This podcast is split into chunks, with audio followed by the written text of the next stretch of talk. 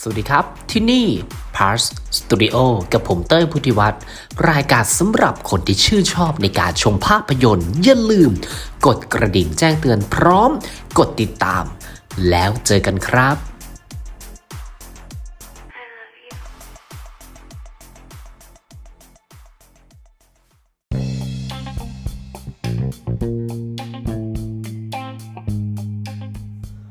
ครับ เดี๋ยวเรามาพูดถึงหนังไทยที่ปล่อยให้เราเนี่ย stream อยู่ใน Netflix นะ บอกก่อนว่าก่อนหน้านี้เห็นตัวอย่างเห็น teaser แล้วเนี่ย รู้สึกว่ามันก็เป็นกระแสประมาณหนึ่งเพราะว่ามันมีความที่เอ๊ะต้องบอกก่อนว่าบุคลิกของตัวของหนังเองเนี่ย มันมีความย้อนยุค แล้วก็ค่อนข้างไปไกลครับ ตั้งแต่ยุคสมัยที่เราเห็นเวลาที่เราไปดูหนังอะเอ่อ รุ่นสมัยก่อนนานมาละก็คือเวลาที่เราไปดูหนัง ถ้าเป็นตอนนั้นนะเนาะก็คือต้องบอกว่ามันจะมีคนมาพากให้เรา ให้เราได้เห็นนักพากเห็นหน้าตาเห็นอะไรยังไงเลย ถ้าเอาเป็นปัจจุบันเนี้ยก็คือเวลาเราเข้าโรงภาพยนตร์เนี่ยฮะก็คือภาคเป็ดเสร็จแล้วก็เราไปนั่งดูอายุคสมัยนี้ก็คือมันเป็นอย่างนี้อ่อมันเป็นความชินตาของยุคสมัยนี้ไปแล้ว ทีเนี้ยทางพี่อุ๋ยนนทรีที่เป็นผู้กำกับ ซึ่งกำกับกี่เรื่องก็ประสบความสำเร็จครับค่อนข้างที่จะมีจะว่าไงดีล่ะมี power พอที่จะทำให้ผมเนี่ยเฮ้ยเชื่อมั่นว่าอยากดูว่ะแล้วก็พลังดาราอัดแน่นเหลือเกินหนูนาหนึ่งที่ดาพี่เบียสุกลวัฒน์คุณก้าวจิรายุแล้วก็นัทสัดดาทรเยอะแยะมากมายครับ พลังดาราความเป็นสตาร์ในหนังเรื่องนี้ก็เต็มไปด้วยคุณภาพเสนอเกินผู้กำกับก็ ฝีมือดีไม่แปลกใจที่หลาย ๆ ท่านเนี่ยตั้งหน้าตั้งตากับมนรัก นักภาค นักภาค เร่ขายยา ผมเรียกอย่างนี้ดีกว่า มันเรียกได้หลายชื่อ มันเรียกได้แบบมันไม่มีอะไรที่มันตายตัวลงตัว นักภาคขายยาอะไรประมาณนี้ฮะซึ่งคุณคุณเวียสุกุลวัฒน์เขาก็เหมือนเป็นหัวหน้าในในหนังเขาเรียกอย่างนี้เลยหัวหน้า ที่เวลาไปฉายหนังที่ไหนอะไรยังไงเขาก็จะนั่งภาคนั่งอะไร มันเป็นความทรงจำเป็นภาพอดีตในยุค 60 ที่เวลาที่ไปฉายหนังให้ชาวบ้านดูอย่างเงี้ยก็จะนั่งภาคให้กับหลาย ๆ คนได้เห็นภาคดีคนก็พอใจปรบมือนั่นนู่นนี่มันก็จะมีสิ่งที่เห็นได้ชัดคือกายเป็น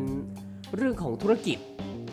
พากย์ไปพากย์มาปุ๊บอะมีการ stop หนังปุ๊บก็จะมีเบรกในการขายยาขายสินค้าอะไรประมาณนี้ มันเป็นรายได้ฮะของนักพากย์ที่แบบว่ารับสินค้ามาจากส่วนกลางของบริษัท นอกจากที่จะพากย์หนังแล้วอะเราก็ต้องมีเบรกมี stop เพื่อขายของก็ตามชื่อฮะนักพากย์ขายยาเขาก็จะขี่รถไปแต่ละจังหวัดแต่ละจังหวัดก็คือเป็นอาชีพที่ใช้คำว่ารุ่งเรืองได้ไหมในยุคนั้นได้ครับ เป็นอาชีพที่ค่อนข้างที่จะชัดเจน เลยว่านิยม นิยมมาก ในหนังเนี่ยมันไม่มีอะไรซับซ้อน สิ่งที่มันเป็นกระแสแล้วก็เรียกให้คนอยากจะสตรีมมิ่งดูก็คือบุคลิกแล้วก็ character ของหนังเนี่ยอุ้ยเขาพาเราไปไกลอะยุค 60 เลยอะได้เห็นบรรยากาศที่มันแบบ โอ้โห แทบลืม ใช้คำนี้เลยว่าแทบลืม ลืมด้วยซ้ำไปว่าเฮ้ยเมื่อหลายต่อหลายปีก่อนมันเคยมีแบบนี้นะเว้ย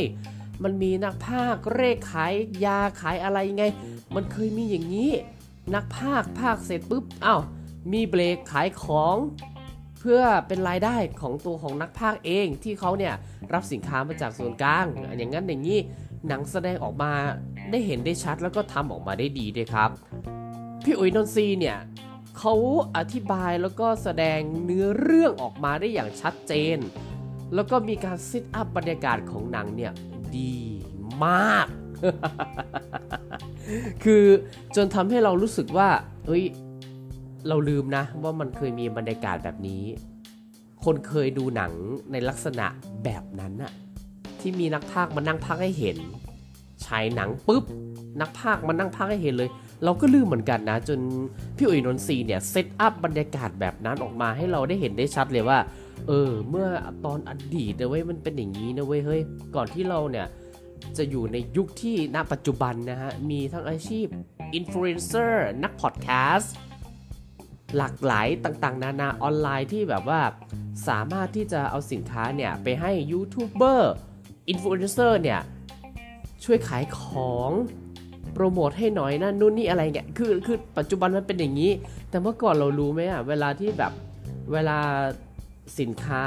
1 ชิ้น 1 อย่าง จะเป็นอะไรก็ช่าง เราใช้ใครก็นักภาคเนี่ย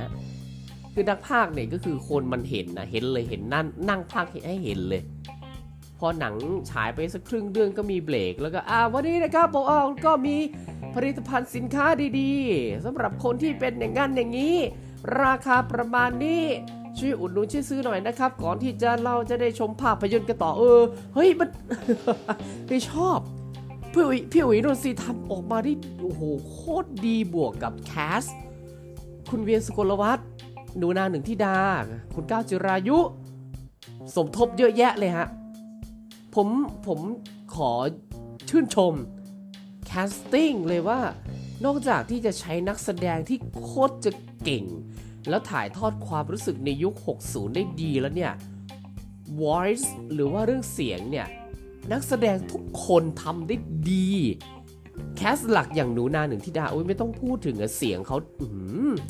เห็นมาตั้งแต่แบบอะไรนะกูนวนโฮ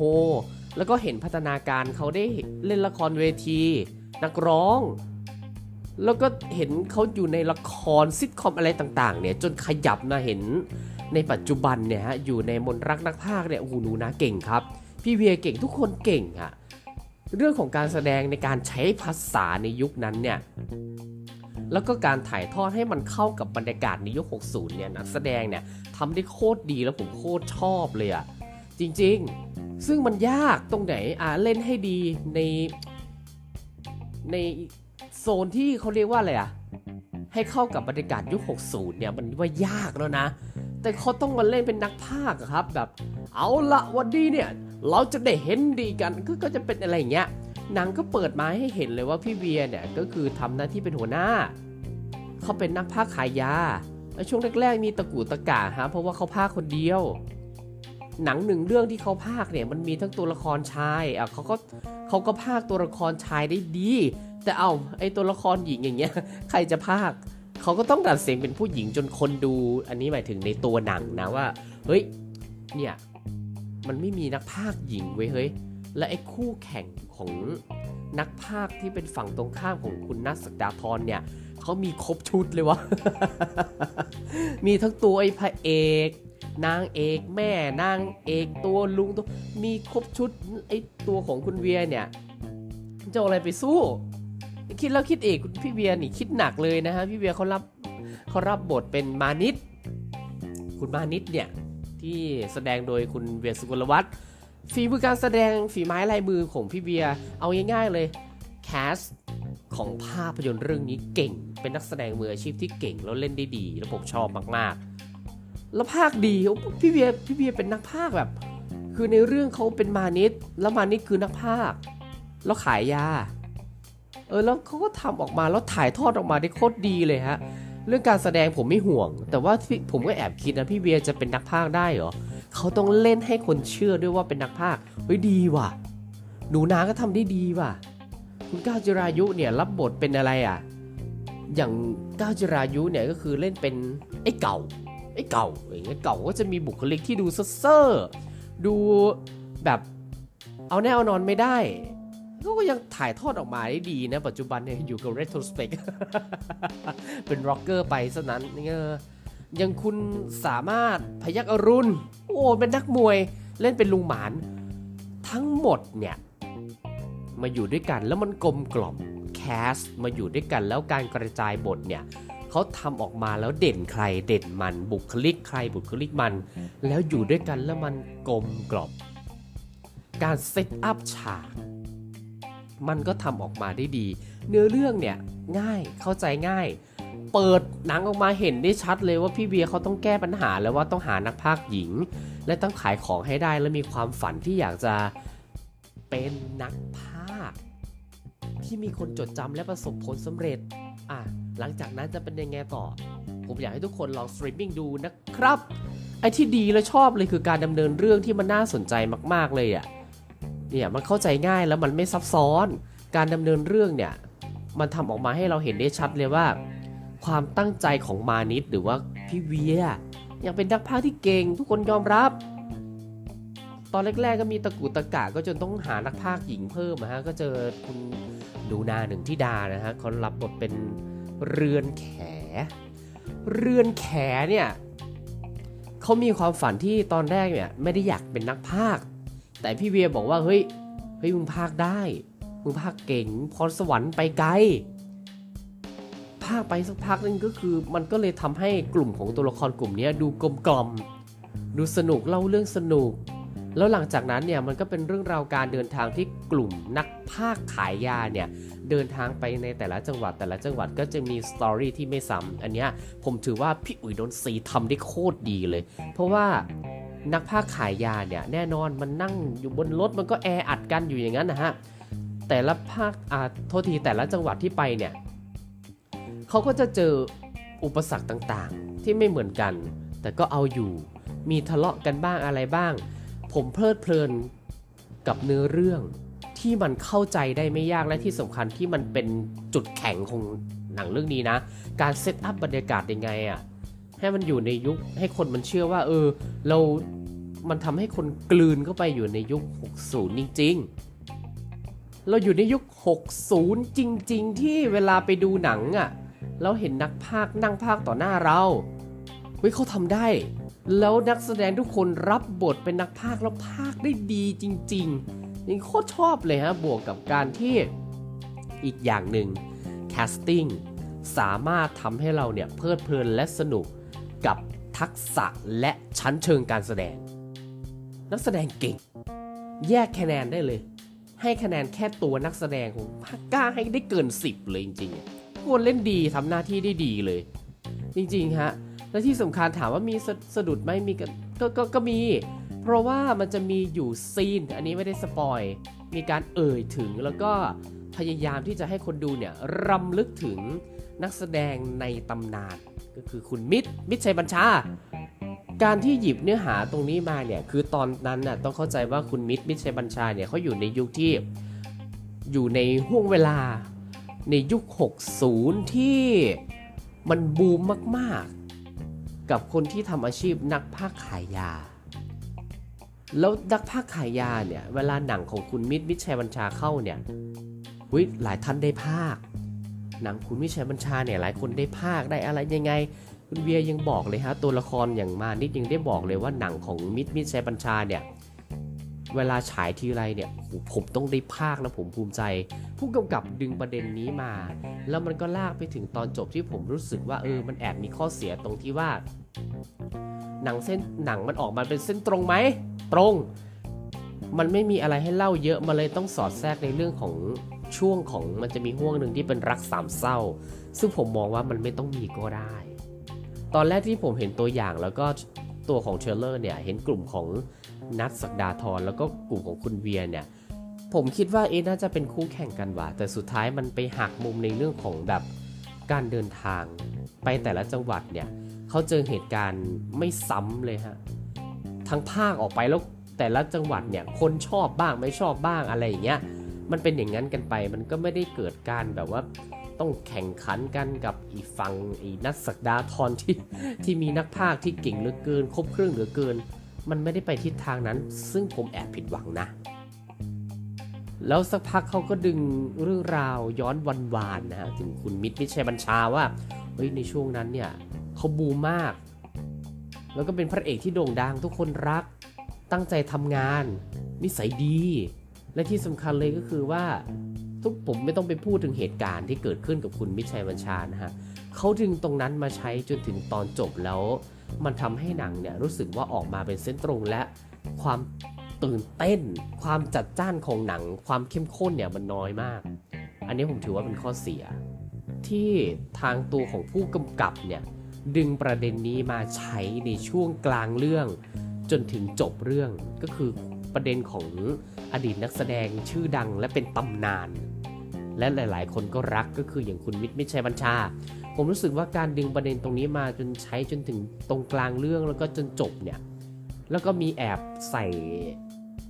เหมือนกับว่าอารมณ์รักสามเศร้าเข้ามา เพราะว่าหนังมันไม่มีอะไรมากมาย มันเลยต้องดึงตรงนี้มา เขาอยากสร้างจุดขายในการที่แบบว่าหนังอยู่ในยุค 60 อยากเซตอัพตรงนี้อยากให้คนเชื่อ ซึ่งเขาทำได้และดีนะครับ แต่ผมผมเสียมีความรู้สึกว่าหนังมันเป็นเส้นตรง เขาเลยแทรกประเด็นรักสามเศร้าเข้ามา แล้วก็แทรกในเรื่องของเหมือนกับนักแสดง นักแสดงในตำนาน นักแสดงอดีตที่ทำให้ทุก ๆ คนตอนนั้นเนี่ยทุกคนรักมากโอ้ยแบบพอเกิดเหตุการณ์ในครั้งนั้น ทุกคนต่างเสียใจ ร้องห่มร้องไห้นั่นนู่นนี่เป็นภาพประวัติศาสตร์ครั้งหนึ่งเลยนะ ที่หลาย ๆ คนทุกวันเนี้ย ก็ยังนึกถึงยังได้ให้คิดถึงแล้วก็ยังรู้สึกว่าเฮ้ยมันเป็นเรื่องที่เอากลับมาพูดกี่ครั้งก็ยังรู้สึกว่าคิดถึงนักแสดงท่านนี้คุณมิตรชัยบัญชา ผมว่าหลายๆ คนถ้าอิน หรือเอาง่ายๆใครที่ทันในเหตุการณ์ครั้งนั้น เรามาดูภาพยนตร์เรื่อง มนรักนักภาคมีเสียน้ำตาแน่นอนในช่วงใกล้ๆตอนจบของหนัง มันดึงประเด็นนี้มาเป็นหลักซะจนมีความรู้สึกว่าเฮ้ยแล้วไอ้เรื่องความฝันของไอ้เรือนแขหรือว่าไอ้ความฝันของแต่ละคนของมานิดของไอ้เก่าของลุงมาในเงี้ยน้ำหนักความฝันของตัวละครเนี่ยที่เขาปูปูปูมาเนี่ยมันน้อยไปเลยครับ มันรู้สึกว่ามันโดนถมไปเลยอะสำหรับผมนะถือว่าเป็นข้อเสียอะไปที่สรุปเลยครับ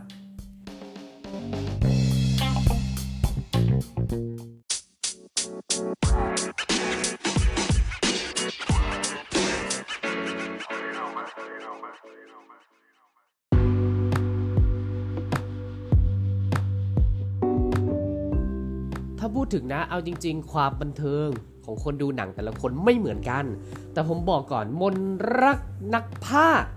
ชื่อมันมันออกได้ชัดนะฮะชื่อมันบ่งบอกได้อย่างโคตรชัดเจนเลยว่าแบบเออสิ่งที่เราอยากเห็นคือเฮ้ยการภาคเฮ้ยเราอยากเห็นเฮ้ยอาชีพนักภาคในยุค 60 เป็นไงวะ คนดูหนังตอนนั้นอัธรสที่เขาได้รับเป็นยังไง เราได้เห็นครับ เราได้เห็น การเซตอัพบรรยากาศในยุค 60 ของคนที่ไปนั่งดูหนังทำดีเลย นักแสดงโอ้โหเก่ง เป็นนักแสดงที่เก่งไม่พอแล้วยังทำให้เราเชื่อได้นะว่าเป็นนักพากย์จริงโอ้พี่เวียภาคสุดฤทธิ์เลยฮะหนูหน้าเนี่ยน้ำเสียงแล้วก็การใช้ voice เนี่ยที่ดีก้าที่รับเก้าจรายุเนี่ยรับบทเป็นเก่า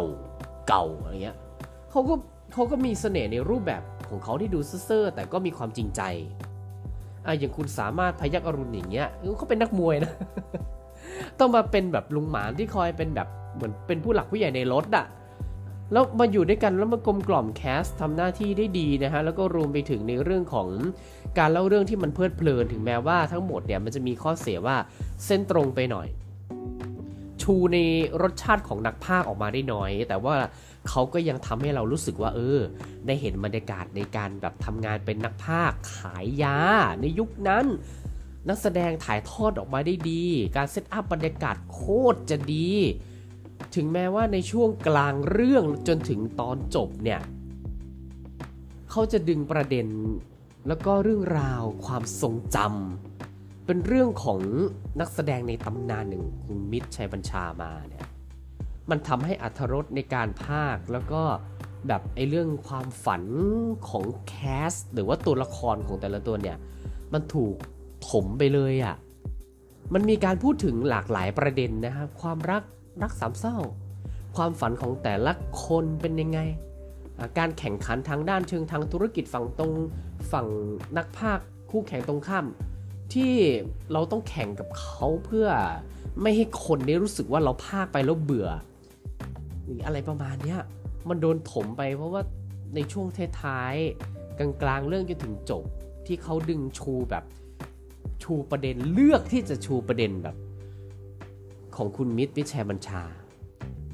ไอประเด็นที่เขาบลิวมาตั้งแต่ต้นเรื่องอะฮะมันถูกถมไปหมดเลยน่าเสียดายมากๆ ดูแล้วมันเพลินดี นักแสดงเก่งการเซตอัพบรรยากาศดีออแล้วที่สำคัญเลยก็คือมันน่าเสียดายก็ตรงเนี้ยนะฮะก็คือเขาชูประเด็นแบบอยู่ดีๆ แบบไปชูแบบว่าอ้าวเฮ้ยเอาเรื่องของคุณมิตรมิชัยบัญชามา แล้วก็ผูกโยงเรื่องให้มันเข้ากับหนัง ที่ใช้ชื่อเรื่องว่ามนรักนักภาค น่าเสียดายตรงนี้นะครับผมอะพาร์สตูดิโอนะฮะมนรักนักภาคจาก Netflix เต็ม 10 อยากให้เยอะนะ แต่ช่วงกลางและท้ายเรื่องๆใกล้ ๆ จะจบเนี่ยมันน่าเสียดายจริงนะ มีหลายประเด็นที่เขาบลิวมาแล้วทำให้เราไม่อินเลย เราไปให้ความสำคัญกับจุดอื่นอ่าก็หลายๆคนอาจจะชอบก็ได้อะเต็ม 10หนูขอตัดที่ 6.5 เต็ม 10 ครับ ชอบหรือไม่ชอบอะไรยังไงก็อย่าว่ากัน ความบันเทิงแต่ละคนไม่เหมือนกันนะครับ เป็นว่าเดี๋ยวจะมาคุยกันใหม่เนาะมีภาพยนตร์ซีรีส์เรื่องอะไรยังไงมารีวิวเดี๋ยวค่อยมาคุยกันที่นี่ Parts Studio ครับ